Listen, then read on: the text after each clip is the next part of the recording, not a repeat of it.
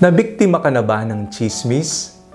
Ako po si Father Fiel Pareha at ito po ang ating bagong segment, ang Daily Devotion, na kung saan tayo po ay magdarasal, magbabasa at magninilay kasama ng salita ng Diyos sa buong taon. Manalangin po tayo. Sa ngalan ng Ama, ng Anak at ng Espiritu Santo. Amen. Halina banal na Espiritu, liwanagan mo ang aming puso at isip nang maunawaan at may sa buhay namin ang iyong salita. Our Bible passage for today is from the Gospel of St. Mark chapter 2, verses 16 to 17, and I read it for you. When the scribes of the Pharisees saw that he was eating with sinners and tax collectors, they said to his disciples, Why does he eat with tax collectors and sinners? When Jesus heard this, he said to them, Those who are well have no need of a physician, but those who are sick. I have come to call not the righteous, but sinners. Hindi ko po alam kung kayo po ay nabiktima na ng usap-usapan, ng chismis, ng mga bagay na hindi naman totoo, hindi mo naman ginawa. Malamang nakita ka lamang, ngunit hindi nila alam ang tunay na konteksto, at ikaw ay walang kalaban-laban ikaw na lang ang huling nakakaalam tungkol sa kanilang maling ibinabalita, biktima ng fake news. Sa ating pong nabasang ebanghelyo, nang makita ng mga tao, lalong-lalo na ng mga eskriba, ng mga pariseyo, ang ginawa ng ating Panginoong Kristo sa pagtawag niya sa kilalang publikano na si Levi, sila ay nagbulong-bulungan. Bakit nakikisalamuha? Bakit nakikikain? Bakit niya sinasamahan ang mga makasalanan, ang mga publikano. Ngunit tumugon ng Panginoon, ako'y naparito hindi para sa mga matuwid, hindi para sa mga banal na, kung hindi para sa mga makasalanan at nangangailangan ng awa at pagmamahal ng Diyos. Ang misyon ng Panginoon ay napakalinaw. Si Jesus ay para sa lahat.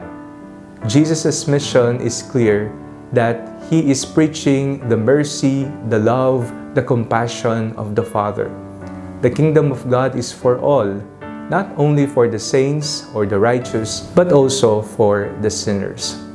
Ito rin ang misyon ng simbahan at bilang mga kaanib ng katawan ni Kristo, ang simbahan, tayong lahat ay tinatawag na isabuhay ang misyon na ito. Maging isang Kristiyano para sa lahat hindi lamang para sa mga kaklose mo, hindi lamang sa mga kasama mo sa community, hindi lamang sa mga malapit sa puso mo, kung hindi maging sa iyong mga kaaway, maging sa mga tumutulig sa iyo, sa mga naninira sa iyo, sa mga taong naliligaw ng landas. Tayong lahat ay anak ng Diyos at ninanais niyang magbalik loob tayong lahat sa Kanya.